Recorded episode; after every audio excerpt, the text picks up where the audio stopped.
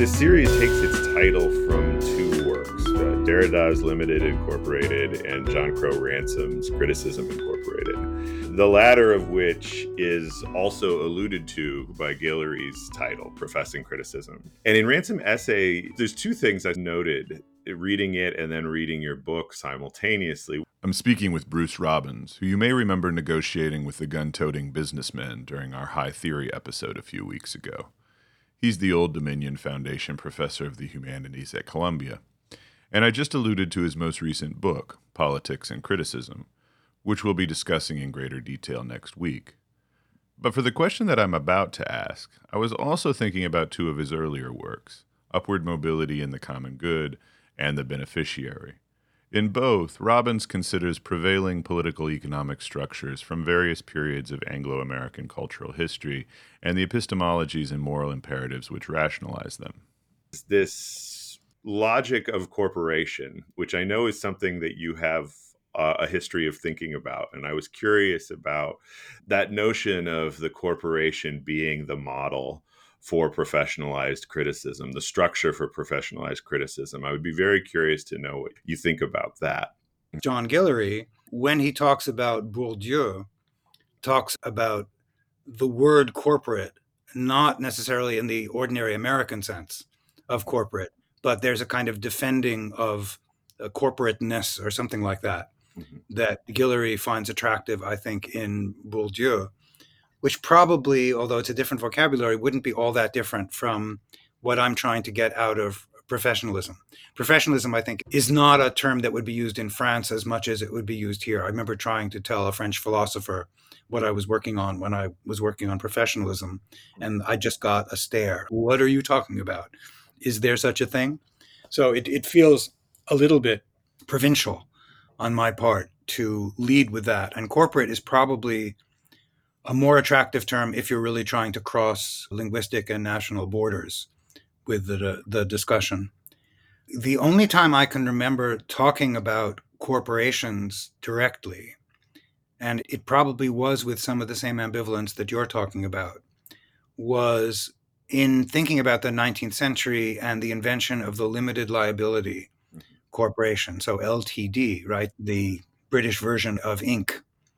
And that seemed to me a very profoundly ambivalent moment, morally speaking and politically speaking. Obviously, it was great for capitalism because it meant that people could invest in things much more easily and, and without the fear of having their, their homes taken away if the investment went south. And there's a lot of scary stuff that was made possible in the same way. The, the debates at the time suggested that this was just immoral, that if you take people's money in an investment, then you should be personally responsible for it. And if necessary, you should be put in jail for debt. Because I was working on Dickens, I was thinking, oh, no, no, no, no, I don't like that. Hmm. Dickens' whole family was put in jail for the father's debt.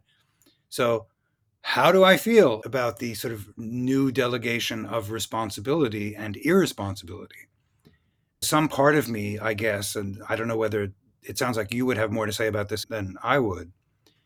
Some part of me thinks that there was something positive about the loosening of responsibility.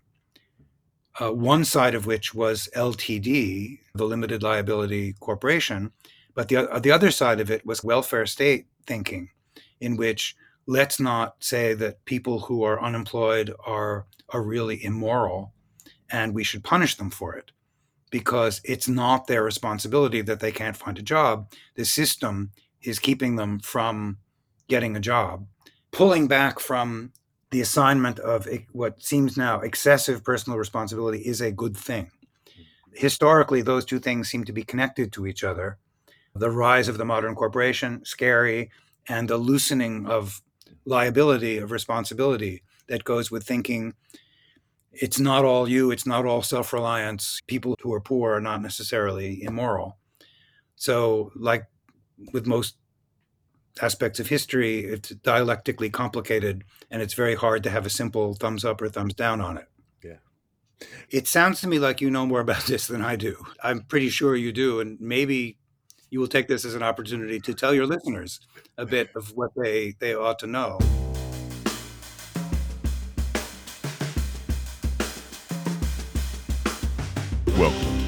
To The American Vandal from the Center for Mark Twain Studies at Elmira College. I'm Matt Seybold. In the second episode, I introduced the essay Criticism Inc. by John Crowe Ransom, which in 1937 diagnosed a need for professional training in literary criticism and a failure of academic literary studies to produce anything but trivia. As alluded to last episode, Ransom was one of the most influential new critics, and Criticism Inc. is one of that school's foundational documents. But given the new critic's well earned reputation for methodological imperialism, Ransom's essay betrays a surprising ambivalence about what methods criticism should be professionalized around. Ransom even admits to having flirted with what he calls New Humanism, and especially with the Aristotelian method as championed by the Chicago critics, so called because they were clustered at the University of Chicago. In fact, the central premise of Criticism Inc., that the professionalism of criticism be achieved by reorganizing English departments around that mission, Ransom attributes to a Chicago critic, Ronald Crane. Here's a key passage, read to us by an AI generated stock narrator named Nicholas. Professors of literature are learned but not critical men. The professional morale of this part of the university staff is evidently low. It is as if, with conscious or unconscious cunning, they had appropriated every avenue of escape from their responsibility which was decent and official, so that it is easy for one of them without public reproach to spend a lifetime in compiling the data of literature, and yet rarely or never commit himself to a literary judgment. Nevertheless, it is from the professors of literature, in this country the professors of English for the most part, that I should hope eventually for the erection of intelligent standards of criticism. It is their business. Criticism must become more scientific, or precise and systematic, and this means that it must be developed by the collective and sustained effort of learned persons, which means that its proper seat is in the universities. Scientific. But I do not think we need be afraid that criticism, trying to be a sort of science, will inevitably fail and give up in despair, or else fail without realizing it, and enjoy some hollow and pretentious career. It will never be a very exact science, or even a nearly exact one. But neither will psychology, if that term continues to refer to psychic rather than physical phenomena, nor will sociology, as Pareto, quite contrary to his intention, appears to have furnished us with evidence for believing, nor even will economics. It does not matter whether we call them sciences or just systematic studies, the total effort of each to be effective must be consolidated and kept going. The studies which I have mentioned have immeasurably improved in understanding since they were taken over by the universities, and the same career looks possible for criticism. Rather than occasional criticism by amateurs, I should think the whole enterprise might be seriously taken in hand by professionals. Perhaps I use a distasteful figure, but I have the idea that what we need is criticism incorporated or criticism limited.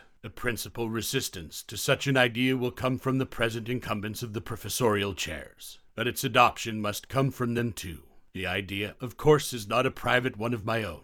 If it should be adopted before long, the credit would probably belong to Professor Ronald S. Crane of the University of Chicago more than to any other man. He is the first of the great professors to have advocated it as a major policy for departments of English. It is possible that he will have made some important academic history.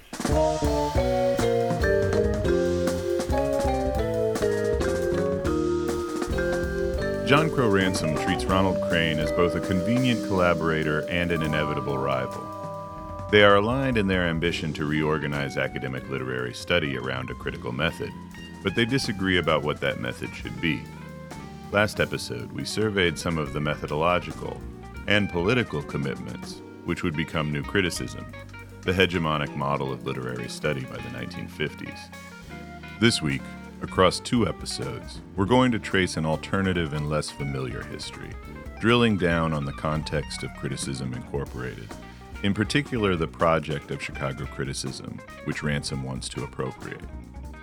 As Bruce's discussion of limited liability hints at, at the time when Ransom's essay, with its explicitly corporatist aspirations, appeared, the reputation of the corporation was far better than it is now. after half a century of being utilized merely as a mechanism for state capture and the upward redistribution of wealth. The private corporation was then frequently presented as an alternative to the welfare state, or nanny state as its detractors preferred. A healthy collectivist enterprise that facilitated profit sharing and, as importantly, the diffusion of risk, and did so without expanding the government and therefore its capacity for coercion. Criticism Inc. is in no small way a document of the Great Depression and of the New Deal. And the express favor it shows for the metaphors of business and incorporation indicates its repudiation of not just communism, but the Anglo American versions of social welfare associated with Franklin Delano Roosevelt and John Maynard Keynes. The Chicago critics were, on the other hand, both ideologically and personally New Dealers. And in no small part because of it, in the period Ransom was writing Criticism Inc., they were embattled on at least four fronts. In addition to their emergent rivalry with New Criticism, they were fighting and winning a method war within their own department, especially successful in driving biographical and old historicist methods from the center to the fringes. They were also the most visible faculty constituency lining up behind the University of Chicago's then president, Robert Hutchins, and his controversial Chicago Plan, a multi stage revision of the undergraduate curriculum and restructuring of the academy. The Chicago Plan set off a virulent interdisciplinary and intra institutional conflict, colloquially known as the Chicago Fight involving the full faculty, administration, student body, board of trustees, alumni, and city power brokers. Finally, Chicago critics were being drawn against their will into the culture wars associated with rising anti communism and business opposition to the expanding welfare state under Roosevelt. There was a lot going on in Hyde Park in the 1930s much of it synecdotal, if not causal, of concurrent national and global megatrends. And it is my contention that though there has been some excellent historicist work done on specific figures and events from this period, a unified account of how these registers spilled over into one another has not yet been produced. Whether or not such an account can be adequately achieved in the genre of the stereographic podcast episode I'll leave you to decide. Whatever else this two part consideration of Criticism Inc. and the Chicago fight might accomplish, it certainly surveys a previous historical moment during which literary studies faced a polycrisis that included both internal debates about research methods, canons, pedagogy, professionalization, and mediums of scholarly circulation, and simultaneous external incursions upon the function of criticism by economic crisis, partisan politicization of education, mass media proclamations of national decline, violent white lash, and rapid technological change. Three scholars have been particularly influential on this episode, all of whom you will hear within it. John Guillory, who has turned to Ransom's Criticism Inc. repeatedly in his work, including both Cultural Capital and Professing Criticism, Eddie Nik-Khah, a historian of economic thought who has done extensive research on the University of Chicago, and Anna Dorothea Schneider, author of Humanities at the Crossroads The Chicago Neo Aristotelian Critics and the University of Chicago. Anna's book, a translation of her 1991 German language dissertation, published by the German academic press Nomos in 2019, opened up this topic for me. As she promises in her foreword, Though there were almost no changes to the archive during the three decades between her dissertation and book, the material nonetheless had taken on a new urgency as humanities disciplines were increasingly fighting for their survival within US and UK universities. Anna no longer works in academia, and given complications of scheduling, internet access, time difference, and language, she asked if she could record her responses to questions I sent her via email. I obliged, of course, I think it is absolutely imperative that her voice be part of this episode and that her book be read more widely. But our method of asynchronous conversation obviously limited opportunities for the spontaneous back and forth you're accustomed to on the American Vandal. I started by asking her to simply summarize the Chicago Plan, the resistance it faced, and its implication for the Chicago critics. First of all, thank you for the invitation to the American Vandal podcast. Now, what I can tell you about the Chicago Plan and the pivotal roles of Robert Maynard Hutchins and Richard McKeon is this. Actually, there were two Chicago plans the Chicago Plan of 1931 and the reform of the college in 1942. Both followed the same tendency, that is, to promote general education and the liberal arts as the underlying basis of all university studies and of intelligent thinking in general. This, it was felt, was necessary to prevent a premature specialization of students. The aim was to give epistemological priority to philosophy, and this, of course, was considered a challenge by the natural and social science departments. From these departments, mostly, opposition arose, and the result was what has been called the Chicago Fight. Now, there can be no doubt that the formation of the so called Chicago School of Criticism was triggered and inspired by the profound changes envisioned by President Robert Maynard Hutchins. He was inaugurated in November 1929. Hutchins was barely 30 at that time, full of plans and energy. He looked like a film star, quite glamorous in a way, and seems to have been a charismatic personality as a law professor, he was a proficient rhetorician and able to persuade people and raise funds. Basically, the Chicago Plan was the attempt to implement general education and the liberal arts into a university educational program.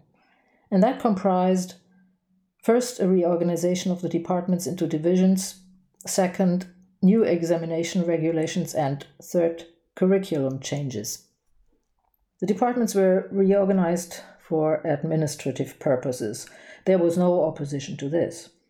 The university had 39 departments at the time, and they now are grouped into four graduate divisions, namely physical, biological, and social sciences, plus the humanities division.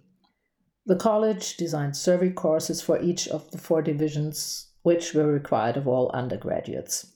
Compulsory attendance of classes and course credits were replaced by seven comprehensive examinations. That meant that students were now free to pursue their studies independently and to attend only classes and lectures they liked, as long as they managed to pass the final seven exams, one in each of the four divisions, plus those in the two divisions chosen as electives, plus an English qualifying examination. The functions of teaching and scoring were now separated.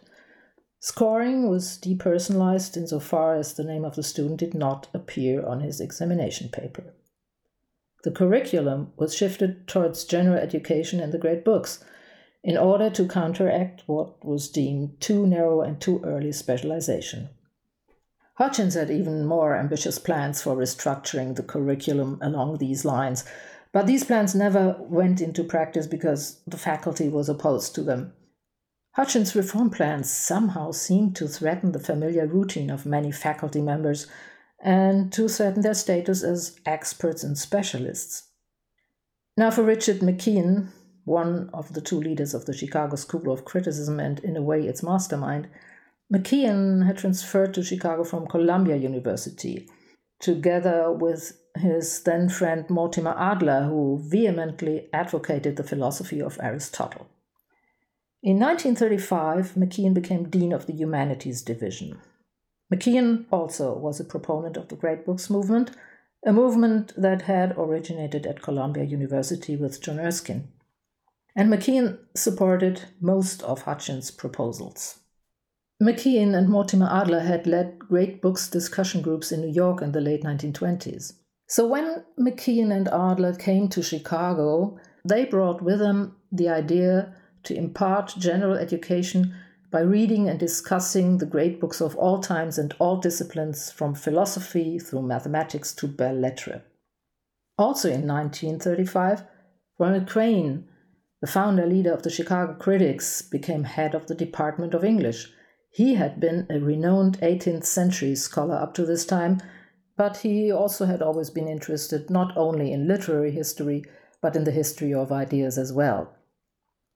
Crane and the group of his colleagues and students that was to become known as the Chicago Critics thought it necessary to teach the humanities as liberal arts, and thus to provide an education which dealt with ethical as well as aesthetic questions and which supplied standards of humanistic value. I have tried to trace the interrelations between the Chicago critics' educational, political, and philosophical positions and their literary, critical, and metacritical postulates in my book Humanities at the Crossroads. In this book, I also deal with the Chicago critics' defense of the humanities in the ongoing debate between scientists and scholars. Everything in this debate revolved and still revolves around the fundamental opposition between the sciences and the humanities. There had been the conception that the realm of knowledge constitutes a kind of coherent cosmos, that is how the university got its name. The Latin word universitas means totality or universe. University denoted, first of all, the whole body or community of teachers and students, the Universitas Magistrorum et Scholarium, but it denoted also the totality of the disciplines. However, from the 18th century on, the field of theoretical knowledge began to be subdivided into two rather contrary camps which were not complementary. On the one hand, the mathematical natural sciences, and on the other hand, the philosophical humanities. The term humanities only comes up in the 19th century. By the end of the 19th century, the two camps, sciences and humanities, looked upon each other with growing estrangement and even enmity, which is not really surprising since both rest upon totally different philosophical grounds. The university followed these developments by its division into departments.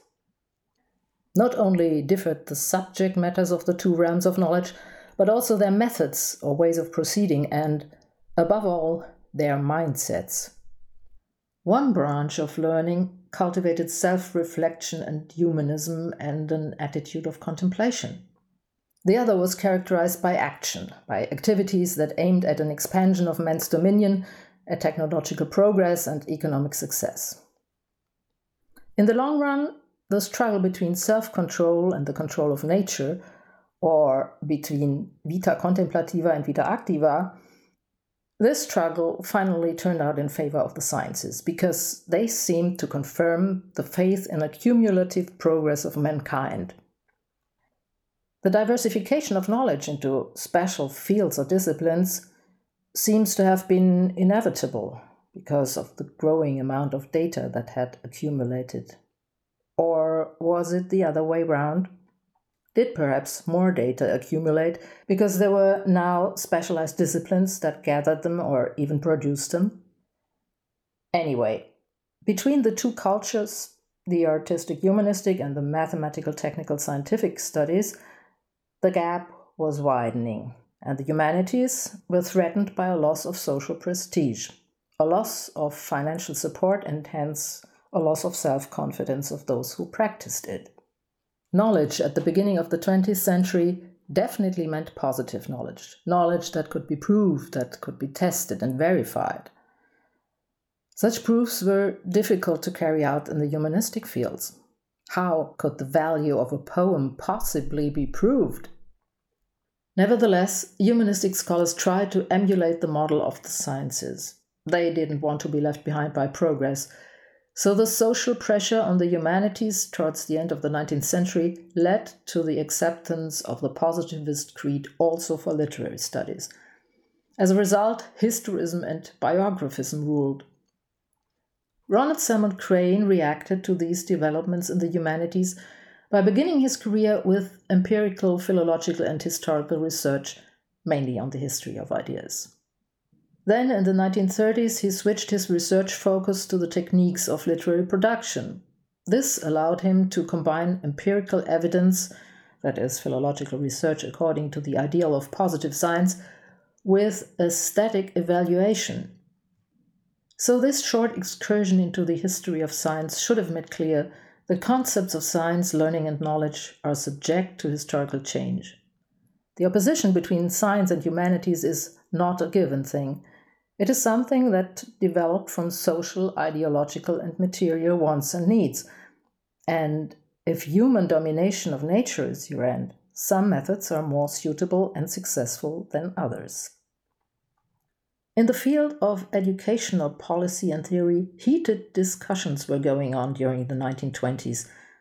The success of the natural sciences in both their theoretical results and their industrial applications, plus the introduction of the elective system at colleges and universities since the 1870s, had led to an increasingly practically oriented curriculum, and thus vocationalism threatened to oust or marginalize the humanistic learning of the traditional classical curriculum. In the early 1930s, and even before, there had been an ongoing debate in educational and pedagogical circles over the priorities in higher education. Scientism or liberal arts? That was the question.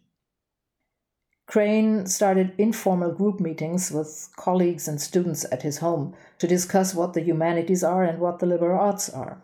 He and his friends discussed grammar in one group, and in another group, they discussed criticism. When McKeon came to Chicago, he joined the group that discussed grammar. McKeon's influence soon gained dominance. His deftness to present and compare all kinds of different theories by way of a historical semantic approach seems to have fascinated Crane and Olson and many others.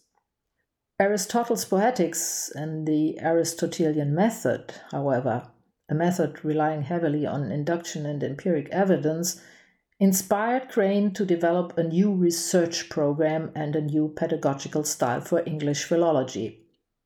The new research task of literature departments was to be criticism or the explication and interpretation of literary works based on the findings of traditional philological and historical scholarship. In the classroom, Crane practiced what he called the French system. Elder Olson described it thus quote, In the opening session, Crane would assign each student the writing of a paper that was to be read before the class on a given day and to take not less than a half hour in the reading. Another student was designated as critic of the paper. Each paper had to be typed with two carbons, one of which was to be delivered to Crane, the other to the critic one week in advance of the reading. After the author and critic had spoken and had been given a chance at counter argument, the class would discuss both. Finally, Crane would criticize the entire proceeding and, as one student put it, clean up on all of us. Crane called this the French system. Unquote.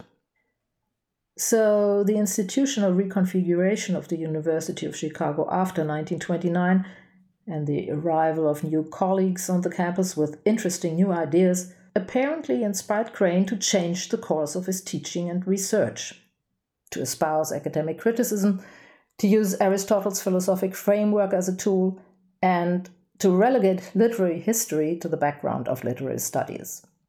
And then McKeon turned up, and Crane became also interested in more philosophical, theoretical, and meta theoretical issues.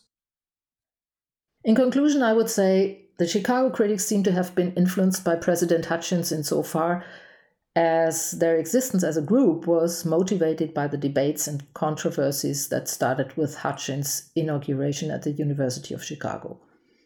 His influence was limited, though, as was that of Mortimer Adler, to pointing in the direction of Aristotle, to general education, and to the liberal arts as fundamental for humanistic education. The emphasis on theory and meta theory, however, can be ascribed to McKeon's influence. As Anna explains, here and in her book, the Chicago fight broke across reductively Snowian lines and the fuzzy but firmly held distinctions made between scientism and humanism were contested by the new critics simultaneously. In American literary criticism, too, there were repercussions of the conflict between humanities and sciences. The New Critics, one of the most prominent schools of American literary criticism in the 20th century, presupposed the existence of two different modes of cognition a scientific and a poetic mode. Thus, the new critics postulated for poetic language itself a distinctive cognitive quality and spiritual sensibility. The Chicago critics found themselves defending their specific version of scientistic criticism against the new critics, while distinguishing it from the historicist scientism which had previously dominated their department at University of Chicago, and frequently derogating scientism entirely as the sole or superior realm of knowledge in the prolonged campus feud which quite literally pitted so-called Aristotelians against social scientists. There was even a baseball game. The variety of the conflicts plaguing the Chicago critics simultaneously, I think, results in some statements which can sometimes seem contradictory, or certainly complicated, which is not necessarily a bad thing for a critical method. And I asked John Guillory about this. And he suggests a fascinating genealogy descending from the type of methods that developed at Chicago under the pressures of polycrisis. One of the conventions that you are throwing yourself up against throughout the book is the kind of two cultures of the humanities and the sciences. But in reading, I, you also uh, propelled me to go back and read Criticism Incorporated, the John Crowe Ransom Criticism essay yes, from way back, in which you show this inclination that Ransom has to, towards professionalization mm-hmm. is is something that starts to shape the discipline and how it understands itself, or at least comes at a moment when the discipline is starting to right, right. worry in those ways. Mm-hmm. But one of the things that really struck me when I went back to the essay is that he uses as the example the University of Chicago and a sort of emergent Chicago school of criticism that mm-hmm. was both, I would say, collaborating with, but also competing with new criticism. And, and it, eventually, it would seem that new criticism sort of triumphs. And and I don't think we talk about the Chicago School nearly as much. But mm-hmm. thinking about that particular institutional moment, it seems as though that Chicago brand of criticism was very directly trying to react maybe to an emergent Chicago School of Sociology, but also maybe even more so a mm-hmm. Chicago School of Economics, right? Mm-hmm. And I was wondering to what, how you felt about rethinking the two cultures problem, where instead of the sciences being the thing which we are constantly having to press ourselves up against, and as you said, define our work mm-hmm. in relationship to. Mm-hmm it has economics and its uh, various subfields law political science and also influence throughout the social sciences mm-hmm. uh, obviously finance and business is that in some ways more what we have to f- fight and resist and define mm-hmm. ourselves against than the hard sciences yeah I, i'm not sure i'd go so far as to find ourselves against i think there can be distinction without antithesis, distinction without antagonism. That's the kind of distinction I think we want to make with the social sciences. Obviously, I'm friendly to the social sciences. Reading the sociology of the progressive era and the kind of still classical sociology of someone like Bourdieu, obviously, I have a use for mm-hmm. sociology. It, it, it's impossible to enter into the world of sociology without, to a certain extent, entering into the world of economics as well. Although, of course, in the US, the tenor of economics in the US is, as people would, would say now, neoliberal, for the most part, with, with some exceptions. The exceptions are important to me. Figures like Alvin Gouldner or the transplanted sociologist um, Alain Touraine. Uh, these are the figures who were important to me who descended really from that whole several generations of sociologists and economists from the progressive era. So before neoliberalism set in, and then it became all about dismantling social welfare and blah, blah. So I don't see antagonism there. What I do see is difference. There's that. But the question you raise is really interesting because it's an historical question what you are pointing to is that moment in the late 1920s and early 1930s when literary critics like John Crowe Ransom were trying to figure out how to professionalize criticism. Because this was a discourse, I don't know whether you've read the essay recently.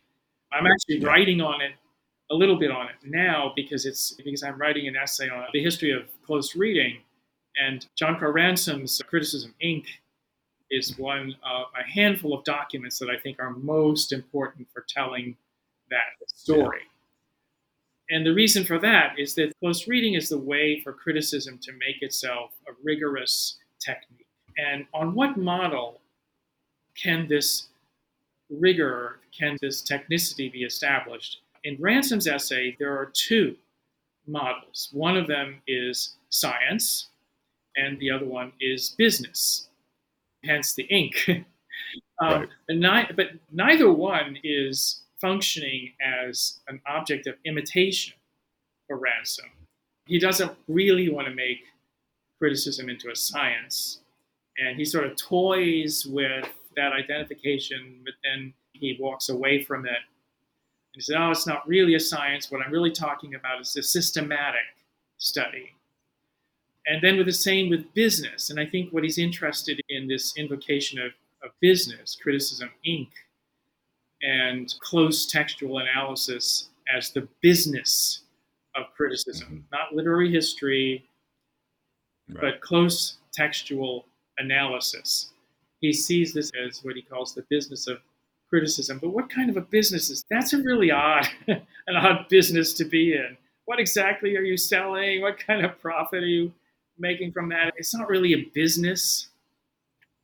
So he's looking for analogies that would orchestrate the transition of literary criticism from its amateur status to a status that would put it in a position of parity with other kinds of knowledge discourse. Mm-hmm. So the literary historians, they have knowledge. But what Ransom and the other new critics were saying is that knowledge by itself is just pretty trivial. It doesn't really tell you very much uh, about works of literature because you're not apprehending those works of literature as aesthetic artifacts, as verbal artifacts you're just reading them as documents. That's part of what's happening in that essay. Then he has this section in the essay where he starts to talk about the Chicago School. And the question you raise is not one that I think I can answer without making a little side trip to look at exactly what it is that was interesting Ransom about the Chicago mm-hmm. critics what we know, of course, is that Crane and McKeon and the Chicago critics were very disapproving of the new criticism. They thought this was a wrong path to take. And they wanted to establish the discipline as a, a, a rigorous discipline that was different from literary history, but they wanted to establish it on a different basis hmm. than the new critics. Not the basis of close textual reading, but a basis that was grounded in an Aristotelian concept of genre. So essentially, they saw literary criticism, this, this other non literary historical version of literary criticism, they saw that as essentially genre criticism. And if you go back to the Poetics, the Poetics is an is, a, is a, an enormously generative document. Aristotle figured out so many things in the Poetics, and what he hinted at was a whole system of, of genres based in drama, but implying also epic, lyric, comedy, the a whole system of genres that would essentially give you a way of talking about this particular kind of artifact. And I think off and on for, for another, nearly 2,000 years, there was a way of talking rigorously about literary artifacts. But it's not the way that Ransom wants to do it. He recognizes that this is an alternative to new criticism. Mm-hmm. And he doesn't want that alternative, but he recognizes it as an alternative. Mm-hmm. So, what happened was that the new critics won. They won that mm-hmm. debate. And the Chicago school died out. Now, what didn't die out, and this is what's so fascinating to me about the history of the discipline and, and why I've wasted so much of my life studying it, is that the, that genre criticism did not die out. it had a very important life going forward. It had a very important uh, line of development going forward, only not in the form Aristotelian criticism. What you get eh, as the major statement in the 1950s is Northrop Frye. That is essentially a genre criticism. It's not a criticism that's based primarily on, on close textual analysis of individual poems or pieces of writing. I have just a footnote on this in my essay on close reading. I describe this as a, mode of criticism that's deductive. It sees individual pieces of texts as exemplary of, of an abstract principle that's attached to the concept of genre. So new criticism was deductive, sorry, was inductive. It proceeded from the words, the phrases, the lines on up to the level of abstraction, but abstraction that was really sutured to the individual work. Genre criticism was a way of thinking about aggregates of works was a way of thinking about dozens and hundreds of works and ways you could talk about those works. And that has, in fact, been, I think, really generative, but alongside, uh, alongside the tradition that's defined by new criticism mm-hmm. and, and close reading. So we go to the next, I think, really major figure after Northrop Frye, and that's Fred Jameson a lot of Jameson comes right out of Frye.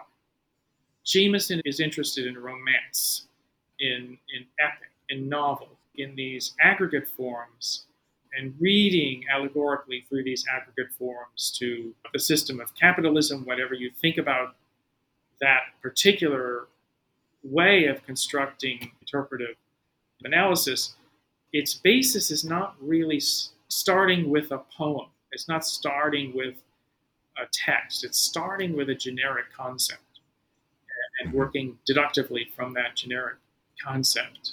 I think more recently, Mark McGurl has evolved into a, a major generic critic. His recent book, which I think is superb, Everything and Less, on the novel In the Age of Amazon, he's done an amazing thing with these two old generic concepts of epic and romance. He's shown how these generic forms have evolved into the major modes of literary expression in our time. If we think about literary expression as, defined by numbers, the art novel becomes a, a little side eddy in the, in the evolution of these major generic forms. Mm-hmm. The high art novel, it reflects those major generic forms, but those major generic forms will go on across media. We're talking about you know, science fiction.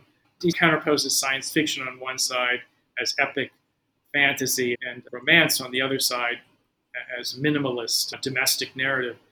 So he's done quite an amazing thing with, a, with essentially a mode of, of generic criticism. So we have this weirdly distorted view of the dominant tendencies in literary study, I think, going back to the new criticism, because what's most conspicuous to us is new criticism, close reading, and that tradition.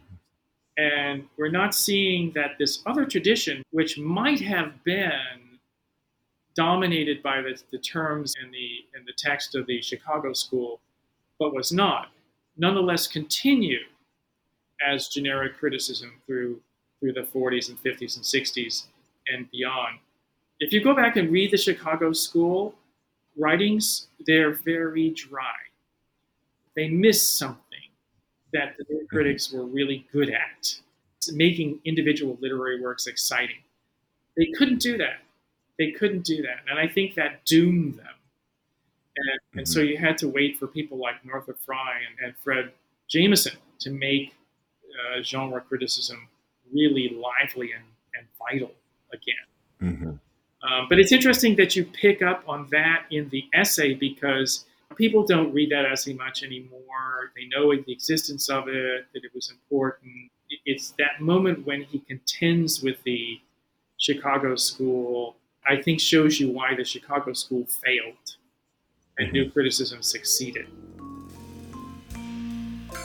In your epilogue, you note that the Chicago critics were anthologized more often in the late 20th century than they had been during the mid 20th century. And strangely, their influence seemed to be gaining, even though decades earlier it had been roundly defeated by new criticism. Do you think the influence of the Chicago School has continued to gain traction in the intervening years? On the contrary, Elder Olson, for instance, sometimes even denied that there ever was a school, at least as he put it, in the sense of a number of people holding uniform doctrines or even identical views about Aristotle. But while Anna Dorothea Schneider is quick to deny that anything quite like the Chicago School of Criticism still exists, certainly anything that might go by that name, elsewhere in her answers, she seems to agree with John that though Chicago criticism as such was driven underground by New Criticism's dominance, its methods never entirely disappeared, and indeed may have much to offer us at our present moment of polycrisis. Yes, it is true. Of the two rivaling formalist schools in criticism, New Criticism and Chicago Neo Aristotelian criticism, New Criticism carried the day, at least during the 1940s and 1950s, and its adherents dominated modern language departments even longer. But in the long run, the Chicagoans have sent out second and third generations of academics trained in that vein, and they spread the gospel not of formalism only, but also of cross fertilizing interdisciplinary approaches. Thus, the Chicago tradition has been kept alive until students and teachers became wary of interpreting for the nth time a poem by Pound or Eliot in the style of the new critics. The Chicagoans, by contrast, did not have that narrow preference for poetry. They interpreted short stories, novels, and plays. They analyzed plots and genres in short, storytelling. And when that became of interest again, not only in literature, but also in public relations, politics, and across all kinds of media, their approach kept some answers available. The Chicago critics even may have contributed to the narrative turn in the humanities from 1995 on. Greta Olson, in her Introduction to Current Trends in Narratology of 2011, mentions the American rhetorical oriented ethical approaches to narrative which arose out of the Chicago School's work. David Richter, himself a third generation Chicago critic, put it that way in 2018. Chicago formalism had a second and subsequent generations who revised and extended its reach into what is now called rhetorical narrative theory, one of the two most important branches of contemporary narratology. Whether the old Chicago style criticism is of interest to students of literature and literary theory today, I cannot say. But I think it is still worthwhile to learn from this rather systematic approach, and I can only recommend, as an example, Crane's interpretation of Hemingway's short story The Killers, to be found in Volume 2 of The Idea of the Humanities. It is very cogently and lucidly argued and will still be useful to teachers and students, I think. It presents a kind of model that can be applied to other stories as well. The competition between the new critics and the Chicago critics was a question of quantity versus quality, I would say, Quantity has a certain power, of course, but in the long run, it may well be that quality persists. Anyway, the Chicago critics' work seems to be a voice of moderation, so much needed in our times of fashionable nonsense and moral self righteousness, a time when emotionalization is substituting for intellectual rigor, and when it may well happen that pluralistic humanism that seeks to aim at conciliation will be lightly discarded. We'll be coming back to the question of Chicago criticism's contemporary valence next episode. But first, I want to make a detour, a step outside the English department. Anna's book views the Chicago fight from the vantage of the Chicago critics, and she was reluctant to speculate too much about how it may have looked from elsewhere in the university, other than to cite the numerous public statements made by the social scientist most prominently, Harry Gideonse, the economist they chose as their spokesperson. and who vigorously debated the Aristotelians, not only on campus but in the municipal and national press. Gideonse was not unfamiliar to me. I recently wrote the chapter on the Chicago School of Economics for the forthcoming edition of the Johns Hopkins Guide to Critical and Cultural Theory. And during my research, Gideon's name had popped up, though usually as a relatively minor figure from the generation of teachers whose work the prominent Chicago economists of the late 20th century would reject. But I also couldn't help but note that several of those prominent Chicago economists, Milton Friedman, George Stigler, Paul Samuelson, Aaron Director, Allen Wallis, they'd all been on campus as students during the implementation of the Chicago Plan, and in some cases for the most heated portions of the Chicago fight. Samuelson would later remember that the Chicago boys took squatter rights possession of a storeroom in the basement of the Social Science Research Building and began working out their conservative counterattack against mainstream economics. At that time, the neoclassical Keynesian synthesis, motivated in large part by their opposition to Roosevelt and the New Deal. It seems quite likely they were not big fans of Robert Hutchins or the Chicago School critics. I remember when I was solicited to write the Chicago School chapter, I had a momentary fear when reviewing an older edition of the guide. I noticed that only one Chicago school was mentioned the Chicago School of Criticism. I wrote the editor to confirm You want me to write about the Chicago School of Economics, right? Because I don't know a damn thing about Chicago criticism. But reading Anna's book, I couldn't help but think these schools are actually related, aren't they? When I told Eddie Nik-Khah about the book, he tracked down a copy so we could work through this question a bit together. Edward Nik-Khah is a professor of economics at Roanoke College and the co author with Phil Mirowski of The Knowledge We Have Lost in Information, as well as author, co author, or editor of numerous essays on the Chicago School of Economics. While there are numerous Chicago critics featured in Anna's book, the department's mission during the 1930s was disproportionately determined by three men, as she shows. The chair of the department, Ronald Crane, the dean of the humanities, Richard McKeon, and the president of the university, Robert Maynard Hutchins. Hutchins, Eddie said. We really need to talk about him. This is Howard Langer in New York. I'm speaking to you from the top floor of a 42nd Street skyscraper, headquarters of the Fund for the Republic. Directly across the table sits Dr. Robert M. Hutchins, president of the fund. He is tall, graying at the temples, wears a conservative business suit. Dr. Hutchins' background is one of staunch Yankee independence. He is descended from a long line of doctors, ministers, and sea captains. Robert Maynard Hutchins was born in Brooklyn, New York, January 17, 1899. During World War I, he served in the U.S. Ambulance Corps overseas.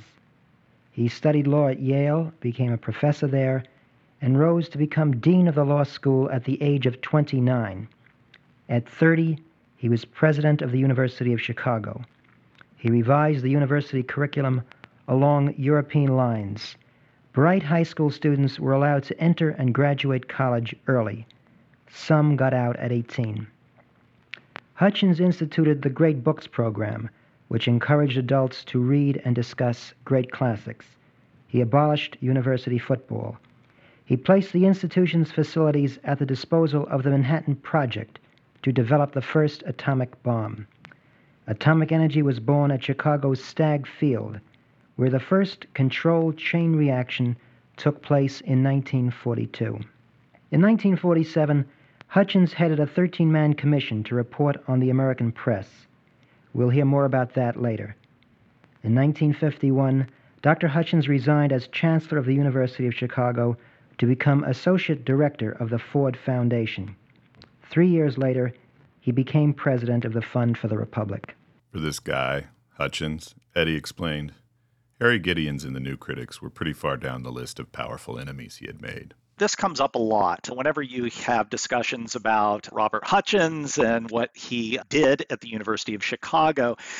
It, concerns the stance that he took on academic freedom. And really, he gained a measure of fame for taking a public stand in, in favor of this during a crisis at the University of Chicago during the 1930s. And, and what's happening in the 30s? This was a time when there were charges of radicalism that were regularly lodged against University of Chicago Chicago faculty, both by prominent local business persons and by national politicians. Uh, and then you had the Chicago Herald Examiner. Uh, now, this is the newspaper, one of the newspapers owned by William Randolph Hearst, trumpeting these charges. Okay, so you have all this going on, and trustees at the university are, are getting worried. They're getting worried because some of them personally shared concerns about faculty activities. You know, they didn't like this idea of radicalism. And others we're worried about alienating business persons who may otherwise contribute to the university. Remember, we're talking about the 1930s here. All of this is happening during the 30s. Gosh, can you possibly imagine what it must have been like, right? I know it's hard, but that was the situation that Chicago faced in the 1930s. No presentist analogies whatsoever, right? Yeah. Imagine in your mind's eye if you can. Now, this is the backdrop when this is happening, one Chicago student was at the dinner table and expressing ideas concerning communism and the dissolution of the family and claimed that this was addressed and maybe even emphasized in some of her courses at the university. And her uncle was outraged and he ended up publicly charging the university with indoctrinating her in communism. Okay, now you might think, who cares? It's some guy that's just upset. But this guy, this uncle, happened to be Charles Walgreen of the National Drugstore chain, which was headquartered in Chicago, and he demanded a public inquiry. And the Illinois State Senate obliged. they were pleased to oblige, actually there were there are a few histories that have talked about this episode, and they tend to treat it as a kind of a farce. And the the inquiry ended with a vindication of the university of its most serious charges. There were repercussions for some of the pe- uh, the accused. So one faculty member, uh, Robert Morse Lovett, who was an English professor, was singled out for his unpatriotic course of conduct by the committee, and he ended up quietly retiring, and the university didn't really come to his defense. Let's just dog ear that. Some poor English professor got railroaded, but otherwise nobody got hurt. We're going to come back to it. But later, Walgreen himself ended up donating $550,000 as a sort of mea culpa, a kind of acknowledgement of the regrettable circumstances that he may have had a part in bringing about. But it was also to foster a greater appreciation of American life and values among students at the University of Chicago. So, this established a professorship a lecture series, and it sponsored undergraduate research. You think that's a happy-ish ending, mm-hmm. not happy for everyone, but happy-ish. But th- this is really only the first act. okay. The second act happens later after Walgreen's death in 1939 and Hutchins' departure from the presidency of the University of Chicago in 1954. Chicago has a new president, Lawrence Kimpton, and, and, he changes a lot of things. And one of the things that he changes is he makes it a priority to respect the will of donors. And, and now you have Charles Walgreen II who took special interest in the operation of the foundation. He nixed appointments, proposed appointments, and then he complained about the failure to make an appointment acceptable to him. He complained about presentations that were sponsored by the foundation. One example is he attended a lecture uh, by Ralph Bunche, who won the Nobel Peace Prize in 1950. He complained about it because he said that this represented a departure from the mission of the foundation. For those who may not know, Ralph Bunche received the Nobel Peace Prize for his role in mediating an early treaty between Israel and Palestine. But probably more important for Eddie's story, Ralph Bunche was black. He was the first black person to receive a Nobel Prize. And so what ends up happening is Kimpton halts the program's activities the Walgreen Foundation's activities, and this is in 1959. So, look, once again, you have this question of outsider influence coming to the surface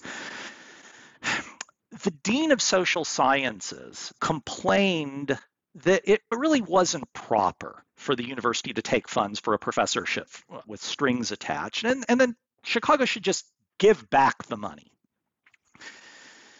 But there was a newly named dean of the Graduate School of Business who, who sensed an opportunity here, and, and this was Allen Wallis. Allen Wallis had previously studied at Chicago. He was a former classmate of many of your listeners may have heard of Milton Friedman. He was a classmate of his and George Stigler. Samuelson. Um, and much later, so this is after the events we're talking about here, he would become Undersecretary of State for Economic Affairs in the Reagan administration. This is a real dude that we're talking about here, ends up becoming very important. Well, he, in the context of Walgreen threatening to take back the funds, said that he could find nothing wrong with giving Walgreen the second veto power over an appointment. And moreover, he guaranteed that he would be able to find someone suitable within a year. One question you might have is how could he be so confident given the problems that they'd had in the past? And here it's important to realize that Charles Walgreen II had an advisor. This uh, advisor was a person by the name of Leonard Read. And both Leonard Read and Allen Wallis were members of something called the Mont Pelerin Society. Now, there's this big literature on the Mont Pelerin Society that notes its importance as the central organization devoted to the incubation of neoliberalism. So we may want to reserve some time to talk about that, but it's a, a very important organization for the development of post war political and intellectual thought. And they're both members of it. It's not a huge organization either. Okay. So Allen Wallis offered the Walgreen chair, which had uh, sat unoccupied, to George Stigler, who was also a member of the Mont Pelerin Society. So this action is widely understood to have completed the formation of, of what we would now call the Chicago School of Economics. And what distinguishes this Chicago School of Economics is its entrenchment and its empowerment of those devoted to this project of articulating a neoliberalism. Okay. And, and, so that sort of begins the third act, right? See, this. Walgreen mm-hmm. incident was really important uh, yeah. uh, for the development of Chicago and the Chicago School of Economics because Stigler comes in and he, he transforms the mission. Before it was this institution devoted to the study of American values, it's focused on undergraduate students, that sort of thing. And now it's going to be about studying the causes and consequences of the governmental control of economic life. So you had this thing that was once devoted to fostering American values in undergraduates. Now it's going to be taken and placed in a graduate program in business because that was what Stigler was actually hired into was the graduate school of business. Wallis was the dean there. And then funds placed at the direction of a single professor, Stigler, who would then use those funds in order to fund academic research. Okay, so major transformation here. It's very important for the development of the doctrines that form the Chicago School of Economics. What Kimpton, Wallis, and Stigler had done was, among other things, a major step towards dismantling Robert Hutchins's Chicago plan. The prioritization of professional programs, of graduate programs, of research professorships, and perhaps most of all, the capitulation to donors. These were all things Hutchins resisted during his two-decade tenure at University of Chicago. I would say that the general, administrations would like to be on the side of the angels. They would like to be. And the pressures that are exerted on the administrative officers are enormous, and they are, are just as strong in private institutions as they are in public ones. They appear simply in different ways. What Mr. Charles R. Walgreen, uh, the druggist of Chicago, had to say about the University of Chicago was just as important to the trustees of the University of Chicago as what a legislature has to say about San Francisco State College. I think the administration, the faculty, and the trustees all ought to be drastically reconsidered. I do not believe in permanent administrations. I do not believe in administrations that are not elected by the faculty. I do not believe in trustees that own the university or that have the power to say what will go on in it.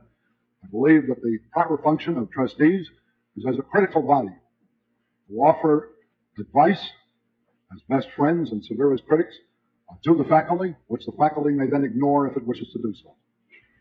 But in any sound educational program, it is the faculty that must constitute the real corporate entity with which we are dealing, no matter what the role of the administration or the trustees may nominally be. This may be a little bit of begging the question, but you mentioned earlier the place that the businessman holds in the sort of imagination of economics from the Chicago School. Like the this is the sort of ideal economic rationalizer, right? That is, on the one hand, clearly a kind of theoretical device, right? That it's founded on this idea that capital is taking the risks. They're the ones that are most directly engaged in the marketplace and therefore most immediately realize the returns or the losses associated with this marketplace of both ideas and actual goods and services.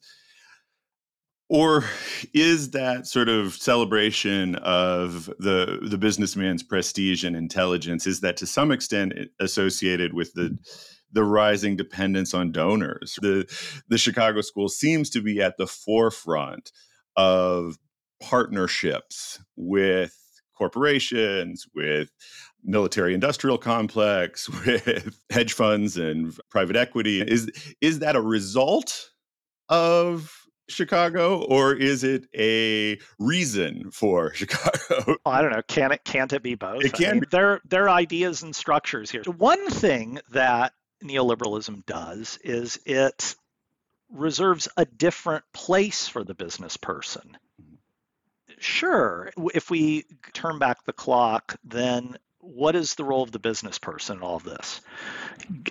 Provide funds. And not only for Chicago, for the right. Chicago School of Economics, right? This is, of course, something that a, university would, would welcome getting funds from mm-hmm. people and, and business people are people, right? So they're so just before few, you go on, just but they didn't always welcome those funds coming with strings, right? I think that's maybe yeah. the distinction, right? Yeah, I do think that's a distinction. And I also think that it doesn't quite stop with that mm-hmm. because I think that what you have is a kind of invitation of the business person. And they become intellectuals. They become intellectuals in that they are in the Mont Pelerin Society, right? So they're in similar organizations. And over time, you get a, a welcoming of the voice in the production of knowledge rather than something that we don't want to talk about or something that we would deny now it becomes something that's celebrated mm-hmm. right and that itself has that also has its history right this development but i think that yeah that's the reason why i wouldn't say it's one thing causing the other. Right. I wouldn't say that this is a case where, say, Chicago scholars had their beliefs, but they needed the money, and so they're willing to tweak things in order to do it. No. What we're talking about here is a collective project. Mm. That's how I would yeah. I would put it. But of course, they would have to bear in mind that other approaches in other schools had their own sources of support, right? They were very concerned with the state. The state is a major player post World War II in financing science. And so if you didn't want to go to the state and get all of your funding from the state, you might want to think where other sources of concentrated economic power that I can go to hmm. right. in order to support a major program. And so, quite naturally, you would begin to cultivate those sources of support. Now, having said that, of course, then it makes sense to ask what does that do? What does that formation do to the nature of the ideas that are produced?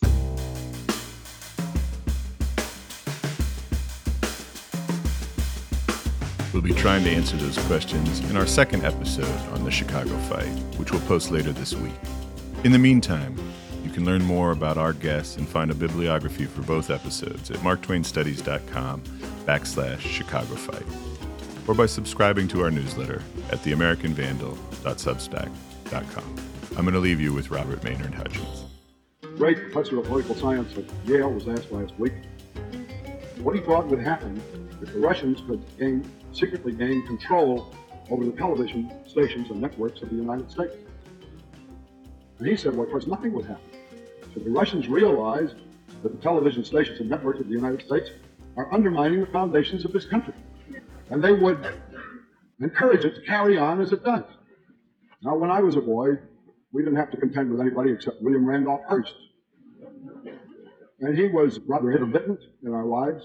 He wasn't present with us every hour of every day. Now, of course, all the studies show that more young people are spending more time with television than they are in the formal processes of education.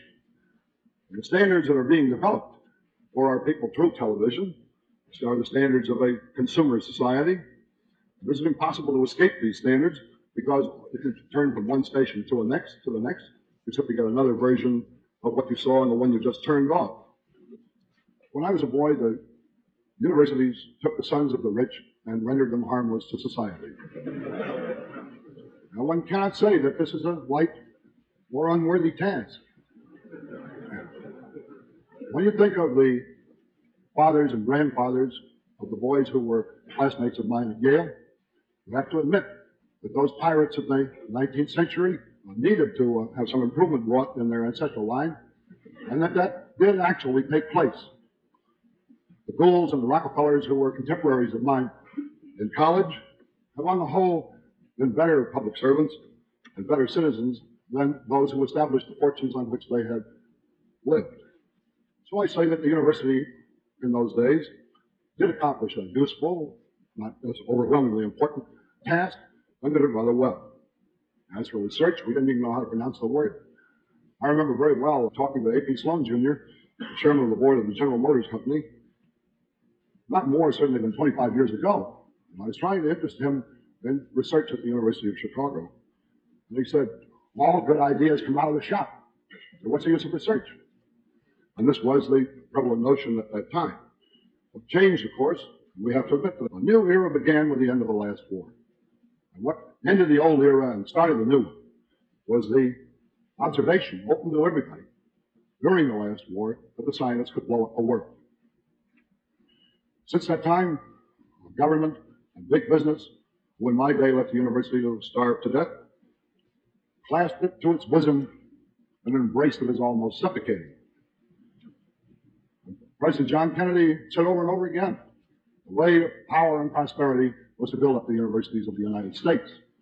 This message, even in California, even under the present administration, has been taken very seriously. So that the academic procession now carries a banner with a strange device. It is a cornucopia on a field of anti-ballistic missiles.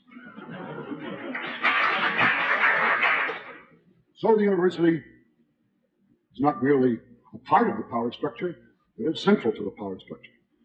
It performs as a service station any task that those who have the power and money to pay for it or to pressure it to do and ask it to perform. And the result is that, in my view, there is no university left. I even say there never was a university in this country, and there's a good argument for that position. But I would say that under present conditions, there is no chance to have one. And what my friend Clark Kerr calls the multiversity defines the absence of the university. Because the one essential characteristic of a university without which it cannot be is that it must be a center of independent thought and criticism.